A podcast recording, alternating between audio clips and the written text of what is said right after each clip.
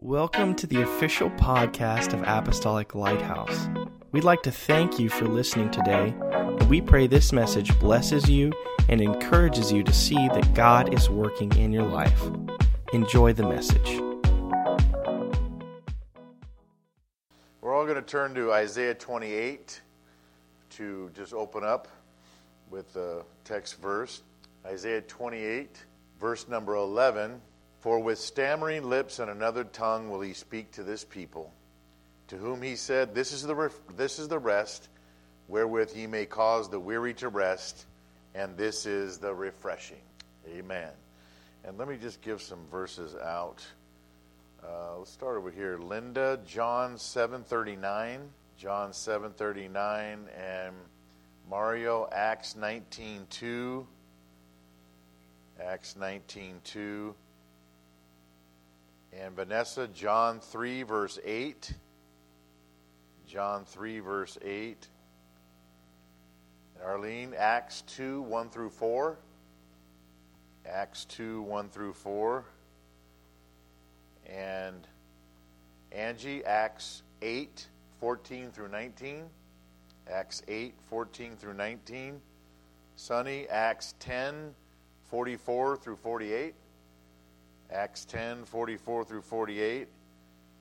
Cami, Acts 19, 5 and 6.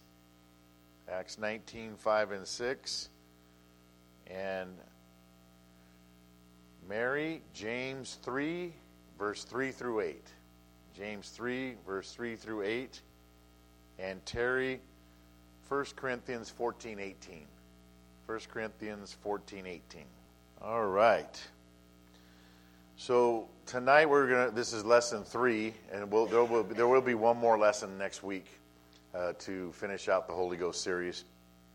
And tonight, lesson three is the Holy Ghost. How do I know I have received it? and we're going to talk biblically speaking, uh, what the Bible has to say about it, and uh, some very good stuff in here. Um, so, our text verse, uh, it's really the only verse in the Old Testament that talks about um, speaking in tongues, actually, um, and, uh, and associates it with the rest of God and the refreshing of God which the Holy Spirit is associated with throughout the Bible, especially the New Testament. So, how can I know for sure that I've received the biblical experience of the baptism of the Holy Ghost? Um, is it an experience that has to be taken totally by faith? Like I just, someone told me I have it, or I have it, or you know, you know, that's that's one question um, that comes up sometimes. Uh, secondly, is there some sort of a feeling that lets us know we have received it? Although we know that we can feel God, and uh, just, you know, for instance, last Sunday service was a great uh, move of the Lord, and we feel His presence. But is uh, that feeling, is that uh, the, the evidence of knowing that we have received the, the Holy Spirit according to the Bible? uh, or and these are these are things that I've uh, uh, heard and talked and talked about uh, and read about over the years of uh, different things. Uh, or another question is, do we automatically receive it when we believe in Jesus as our Savior? Does it just an automatic thing and kind of going along with taken by faith? Um, so those are questions that kind of come up. So we want to um, just see what the Bible has to say. Uh, let's let's read John seven thirty nine. So this spake he of the Spirit, Jesus uh, speaking. You know that he metaphorically spoke uh, in verse thirty eight uh, that you know out of your belly shall flow rivers of living water, uh, which he uh, was talking about the Spirit, which they that believe on him should receive. And, okay, so believing and receiving really it's a it's kind of a separate experience.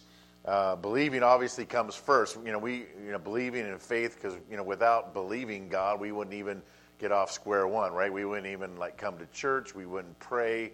We wouldn't uh, look into this even further. Um, and then read Acts 19 verse 2. All right. So he said unto them, Have you received the Holy Ghost since you believe. Now, these, these, some of these verses we've, we've already heard in previous uh, lessons, but just to kind of be reiterated tonight. Um, so, uh, this was Paul coming across some of John the Baptist's disciples, and so he uh, recognized them as believers, but he said, Have you received the Holy Ghost since your belief?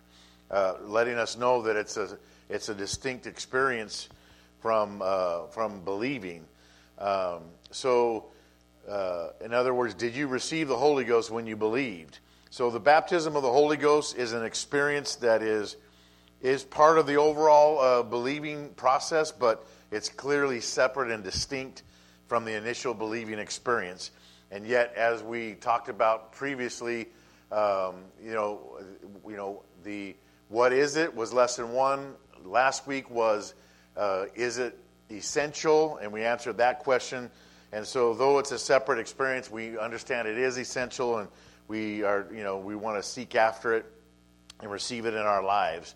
Um, so there is a consistent and universal evidence that's clearly shown in the Bible uh, to let us know without doubt uh, that we've received the baptism of the Holy Ghost. Um, so the, uh, the our, you know our text verse tells us, with stammering lips and another tongue, he'll speak to this people, uh, and it, it, this is the refre- the rest. This is the refreshing that he'll cause the weary to rest, and so that's important that we understand that, uh, you know, and Jesus said, Come unto me, I'll give you rest. You know, so Jesus is the, you know, going to live inside of us as the Spirit of God. We, we kind of, uh, you know, looked into that, you know, previous uh, lessons. So read John 3, verse 8. This is Jesus talking about, uh, after he talked about being born again uh, in chapter uh, verse 3 and then verse 5 and then he mentions this in verse number 8 with the same context. Okay thank you. So i want to read that in the new king james version. It says the wind blows where it wishes and you hear the sound of it but cannot tell where it comes from or where it goes. So is everyone who is born of the spirit. And uh, that's the key. So the wind is likened, just like rivers of living water is likened unto, you know, the Spirit. There's uh, the oil is likened unto the Spirit. The, the, you know, there's different things in the Bible that, that the Spirit's compared to. So he says the wind is invisible like the Spirit. And the wind comes and goes, and you can't see it, but you can feel it, right? You can feel the wind blowing on your face. And so, but you don't know if it's coming from there, coming from there, coming from there, whatever and that's the way the Spirit is. It's everywhere, and you know you you can't see it, but you can feel it, and you can hear the sound of it when it comes in contact with us. There's a sound associated, and he said, "So is everyone born of the Spirit." So that's key. So everyone, meaning you know, it's it's a universal uh, you know experience for everyone. Uh, so now let's look into uh, when the church started in Acts chapter 2, this is after Jesus died, resurrected, uh, and buried and rose again, and he ascended up into heaven. Remember, he said that uh, I will not leave you comfortless, I will come to you. And uh, he talked about the comforter whom the Father would send in his name. And so, you know, Jesus, you know, left so that he could come back in, in, in spirit form, in the Holy Spirit. And uh, the this first wonderful experience uh, that was promised in those Gospels, Matthew, Mark, Luke, and John, is realized in Acts chapter 2. It was also promised and prophesied about, you know, in you know, the Spirit would be poured out. The book of Joel, chapter 2, uh, talked about it. Uh, but let's read Acts chapter 2, verse 1 through 4. This is the first uh, time we read about the actual, because the book of Acts is the only history book in the New Testament, so we see the actual happenings and the church, you know, being born actually on this day of Pentecost. Read verses 1 through 4, please. All right, so here's the 120. There was, remember, there was 120 people. There was, including Mary, the mother of Jesus, you know, the uh, 11 uh, apostles, besides Judas, who, you know, obviously wasn't there. He was dead um, and and uh, you know some of the other women and some of the just the diehard uh, you know followers of Jesus were in that upper room, 120, and they, they were told to wait until you get the power from on high. Wait for the promise of the Father. So they waited. And, uh, you know, the Bible and history say they waited about seven to ten days in that upper room, praying and waiting. And then suddenly, on the day of Pentecost, that, that, that feast of Pentecost, which happened uh, basically 50 days after the Passover, and, and Jesus basically was crucified on, the, uh, on or near the Passover. So that 50th day, which was, you know, a feast in the Old Testament, and it was very appropriate that God chose that day because that was the year of Jubilee. Because, see, every seven years there was a Sabbath year.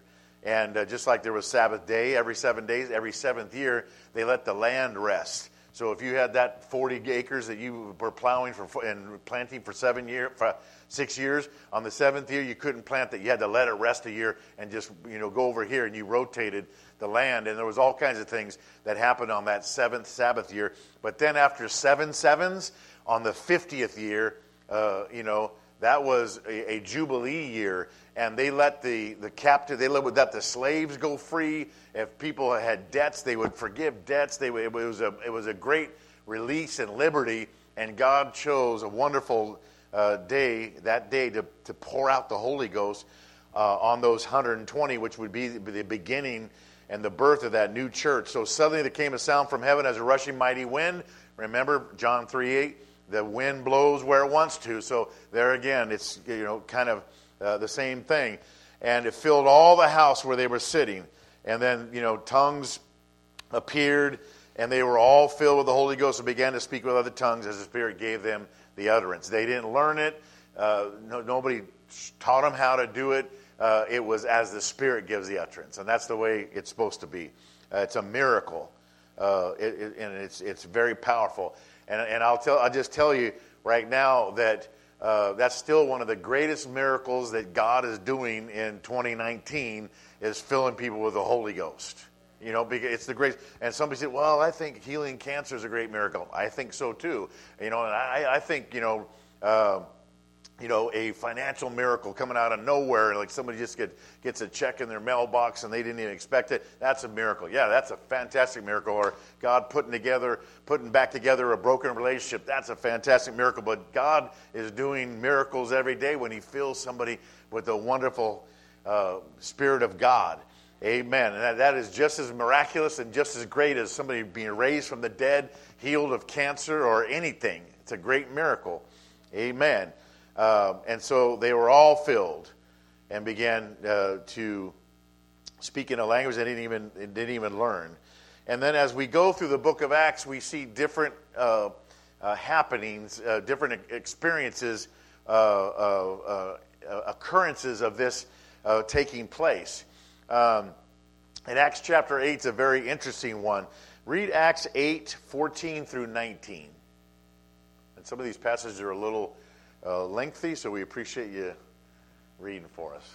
Okay, so so this Simon guy. Um, first, let's back up a little bit. If you read up a little bit before this passage, uh, Philip the evangelist went to Samaria and he was preaching, and there was great revival, and, and many people were believing and were baptized.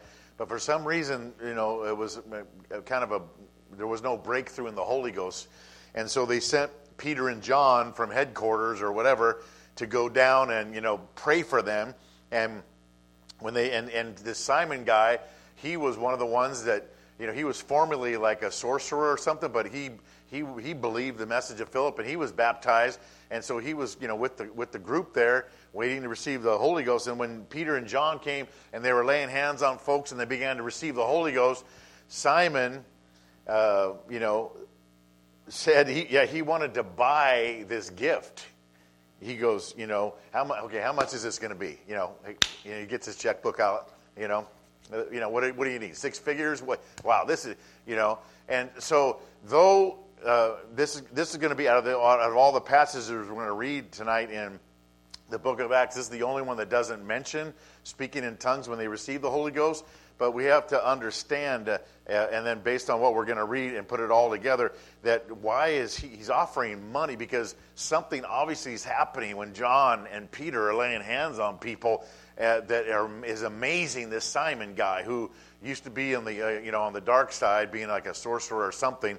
Uh, and you know, he just said, "Wow, this is a great gig, and I definitely want that. How can I get that?" You know, and of course, um, you know, after uh, I didn't read after that, but Peter wasn't uh, less than amused with this uh, statement and said, "You know, dude, you know, in modern language Bible, uh, dude, you're you know you you are." not uh, you know in the right frame of mind and heart that you know you can't buy God's power and God's gifts or whatever, but something amazing and miraculous that was you know visible and audible uh, happened to these people when they were laid hands on. That this guy wanted to write a check, you know, and and uh, and pay for it.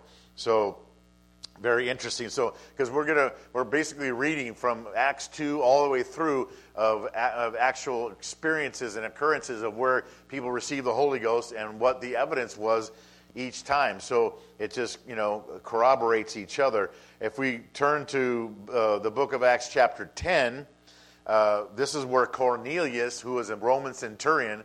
So remember, Acts chapter two, it was all Jewish people in that upper room, 120. They were all Jews. Acts chapter 8, Samaritans, which were half Jews, half Gentiles, Gentiles being non Jewish people. And now we're getting to Acts chapter 10, where God is touching every group of people. Because remember, when they received the Holy Ghost in Acts chapter 2, Peter preached the first sermon on that day of Pentecost. And we get later in the book of uh, Acts in chapter uh, 2, verse 37. And and uh, he basically said, "You guys crucified the Lord of glory. You didn't know what you were doing, and you guys really messed up. But you know, God, it was His plan the whole time. And then they were all, you know, pricked in their heart and condemned and convicted. Men and brethren, what shall we do? Repent and be baptized, every one of you, in the name of Jesus Christ for the remission of sins, and you shall receive the gift of the Holy Ghost." That's what you should do you know and you heard you heard us and you see what we have and that's what you should do Amen. And then he said, They that gladly received his word were baptized and so forth. And, uh, and then it said, You know, this promise is unto you, this promise of the Father, this, this Holy Ghost promise is unto you. And he was pointing at everybody there, to your children, to all that are far off, even as many as the Lord our God shall call. In other words, everybody can have this. It's not just for an exclusive club or you know just the in crowd or just if you you know if you can write a check or you know this or that. It's for everybody. Amen. And so uh, and so you know he said for he, he goes to Jerusalem, Judea, and to the uttermost parts of the earth. You know, so basically that's kind of how, how, it would follow through. It was Jerusalem in Acts chapter 2. It was Samaria, which was nearby, uh, you know, Judea in Acts chapter 8. And now we get to Cornelius' house, who he was a Roman centurion. He was non Jewish, not Samaritan, not no Jewish blood at all, uh, but yet he had a tender heart. He was a believer. He prayed to God. He gave alms, which means he gave offerings. He, he, he was said to have, have a good heart to contribute to synagogues in the area uh, and, of course, churches that were starting to just, you know, pop up because it was a new thing. And so his heart was, was, uh, was good, but he needed God's, you know, salvation, you know. So God told him to send for Peter and uh, sent an angel to him and said, you know, your heart you know, your prayers have been, you know, seen before God. Go send for this guy named Peter. He'll tell you words by which you and your house shall be saved. And then Peter came reluctantly because it was Gentiles, because in the beginning they thought it was just for Jewish people only, but then God had to kind of show the church that, hey, no, this is for everybody. this is for everybody. And so uh, Peter came to Cornelius' house and he began to preach right in his living room. He had him, him and his family, and he had a few of his family members, and maybe some, uh, you know, near kins people uh, that, that, were there in the house. I think there was about, you know, 12 of them uh, or so that were in there uh, in that house. And, uh, and then Peter began to preach to him right there in the house. And then now let's get to where we're going to read our part. Acts 10, 44 through 48. All right, so he's preaching away right in the living room. He goes, Wow, this is something else. God's sending me to the Gentiles. this thing's for everybody. And he's preaching, he's telling them about what needs to happen. And there wasn't even time for the altar call. There wasn't time to, okay, let's stand and pray. It was like God just filled these people right, like right where they were sitting, right, you know, in, in, in the love seat, and the couch, and the lazy boy, or whatever they were doing. He just started filling people right on the spot there, and Peter had was not alone. He had he had a little entourage that came with him, um, and they were obviously I think they were Jewish people as well. So he they came and the because uh, it says they of the circumcision, so they were Jewish people, and uh, uh, they were astonished because on the Gentiles also was poured out the gift of the Holy Ghost. How'd they know? Because they just were smiling real big. I mean, they're, you know, you know, no. I mean, I definitely want to make you smile. But what, what, what was the what was the thing that let them know that these people got the Holy Ghost right then and there? Uh, you know, you know, because he said, "For they heard them speak with tongues and magnify God." They they heard that sound that the wind makes when it comes in contact with people's hearts and minds and souls. amen. Praise God. Because you know the wind, you know, until you until it whips through the trees, you don't you're not hearing that wind. You're, you know, it's got to be in contact with something. Until that's coming whistling through a, a, you know cracked window in your house, you know, and then you hear the little whistle and stuff or whatever. It's when the wind comes in contact with things and it starts making noise. And when the Spirit of God comes in contact with us, you know what happens? You know, we we start crying, we start laughing, we start jumping up and down, or you know, and uh, you know, having a little fit maybe and just enjoying ourselves and the Lord and all that stuff. And those are all good things because you know we can we can feel the presence of God. But there was one universal you know theme and, and, and evidence throughout the Scripture that showed what it was. And then of course you know and then Peter said. Well, now it's time to fulfill the whole, you know, gospel plan because remember, it's repent and be baptized and receive the Holy Ghost, uh, or repent and receive the Holy Ghost, and then, hey, can any man forbid water? Let's get baptized and uh, just, just you know, being born again of water and spirit uh, after we repent, after we believe, it's very important to fulfill those things. And that's that he commanded them to be baptized in water after they were baptized in the Spirit. So very, very interesting. And, and then, of course, we get to Acts chapter 19, and, and, we've talked about that quite a bit through this series. That that uh, in, you know, uh, Paul is in Ephesus, and he finds a group of John the Baptist disciples, and uh, he said, have you, have you received, we already read it, have you received the Holy Ghost since you believed? And they said, Wait, we haven't even heard about the Holy Ghost, or we, you know, we haven't heard it was poured out yet, or we haven't heard about it, or whatever. And he said, Well, how are you guys baptized? Well, John baptized us. Oh, well, you guys must not have got the whole message or something. And uh, he, you know, he said, uh, uh, you know, John baptized with water, but he, he, John, remember John talked about the guy that was coming after him who would baptize you with the Holy Ghost and fire. And uh, when they heard that, or I'm, I'm getting all excited, I'm reading your verse. I'm sorry, Acts 19, who did I give that? Verse 5 and 6. Sorry, Cami. All right. So when they heard this, they got rebaptized in the name of the Lord Jesus. Paul laid his hands on. So there is a laying on of hands that's, you know, that's uh, something that uh, we do. You know, we lay hands on when we're praying for people. Remember, he, uh, uh, uh these signs shall follow them that believe in Mark uh, chapter 16, they shall speak with new tongues. Uh, that's, that's one that uh, we didn't even read tonight, but that, that's another one. Mark 16, uh, you know, verse 17 and 18. Uh, you know, these signs shall follow them that believe. They shall lay hands on the sick and they shall recover. So believers can lay hands on other believers or non believers. They shall recover. You know, if they, you know, drink any deadly thing, it won't hurt them, you know, obviously accidentally. Uh, and they shall speak with new tongues as part of these signs that follow them that believe.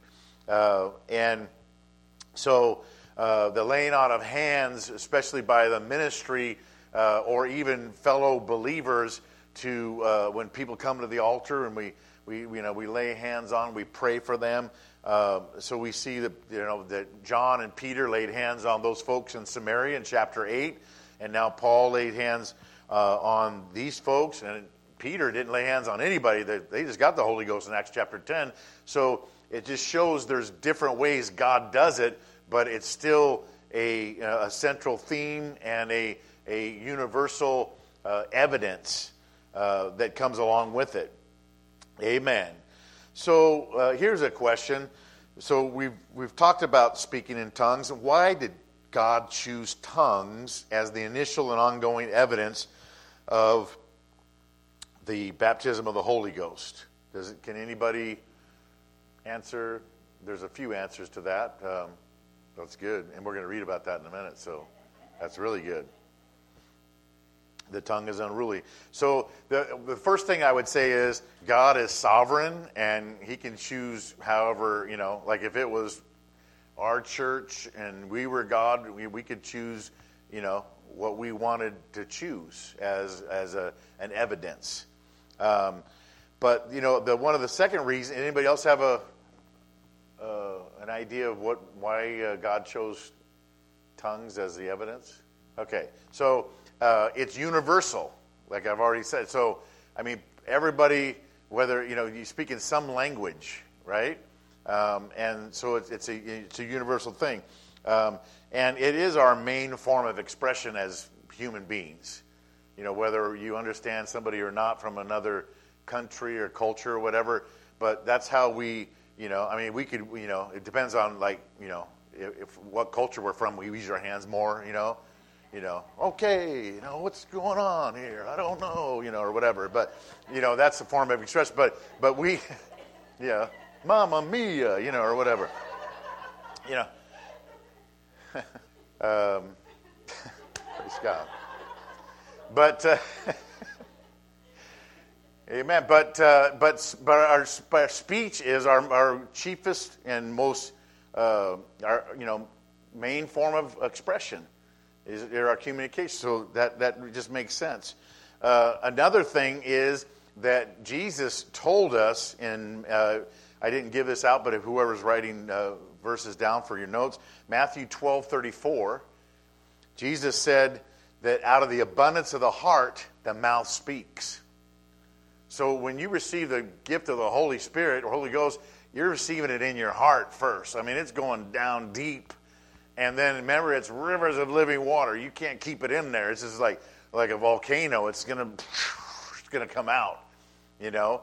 And your chief form of expression when we're praising God and we're worshiping God, when we receive the Holy Ghost, you know, it it's going to come out and uh, and that that's one thing. And then, of course, uh, what Linda said, it is our most unruly member, right? I mean, isn't it the thing that gets gets? I, I, it's the thing that's got me in the most trouble in my life, hands down.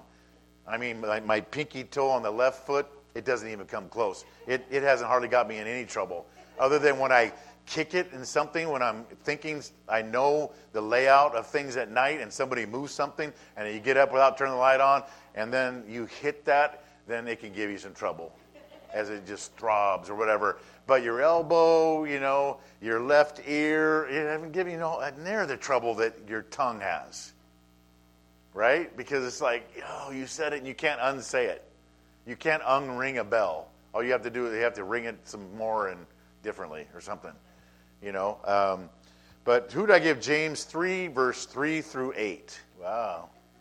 Did you, did you realize you had all that right there in your mouth? Yeah. You just want to grab a gallon of bleach and throw it down or something. I mean, it's set on fire of hell. It's a deadly poison, unruly evil. Whoa. So, you know, I mean, and, and, uh, we've tamed the beasts. We've you know, we've got the zoos and the Sea World, and we got every, you know, Shamu's jumping for a big pot of fish, and so, but we can't tame the tongue, right? Uh, there's something about it.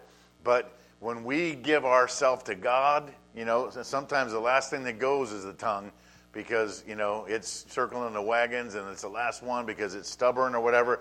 But that's why when we go back to that Isaiah scripture, in 28 11 says it was stammering lips and another sometimes when you're in, in the presence of god you know uh, you you know your your uh, things just start shaking and baking and and powerful and and you know you, you know it it even you know because remember on the day of pentecost they came stumbling down the staircase and um, peter had to tell the assembled crowd that had come to hear what was going on. These are not drunk like you think, but they're kind of drunk on something. but it's not what you think because it's only nine o'clock in the morning. Come on, I mean it's too early to do that. But they were drunk on the Spirit, and they were stumbling down. Amen. And so you know what happens when you get drunk? Your speech is slurred. Hey, get out of the way, you know. Hey, let let a guy through here, you know, or whatever. I, I don't know. It's been a long time, so. Um, I just was remembering from my young days or whatever. But uh, you know, things happen, you know, and God wants when he when we give Him everything, He'll He'll take everything, and uh, is powerful. So um, so you know, He He said, you know, horses, uh, big old huge horse, we can move them around by this metal bit in their mouth. You know, we just pull on that and okay, I guess we're going this way because I don't want that thing, or go over there, or huge ships, just a little rudder, you know, compared to the whole size of the ship with a little, you know, steering wheel or whatever is is turning that whole ship around, and so he's showing you the difference in size. You know, the tongue is the little one of the littlest members of our body, but gives us the, the most trouble sometimes.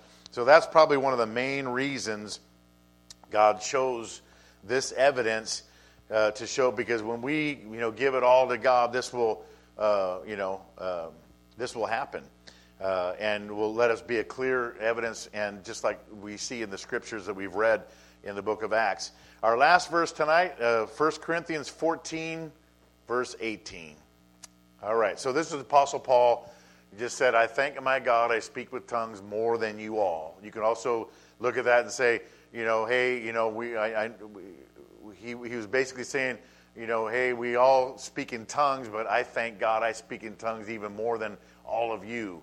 Um, and so these are just, uh, uh, you know, several proof texts showing about this wonderful experience.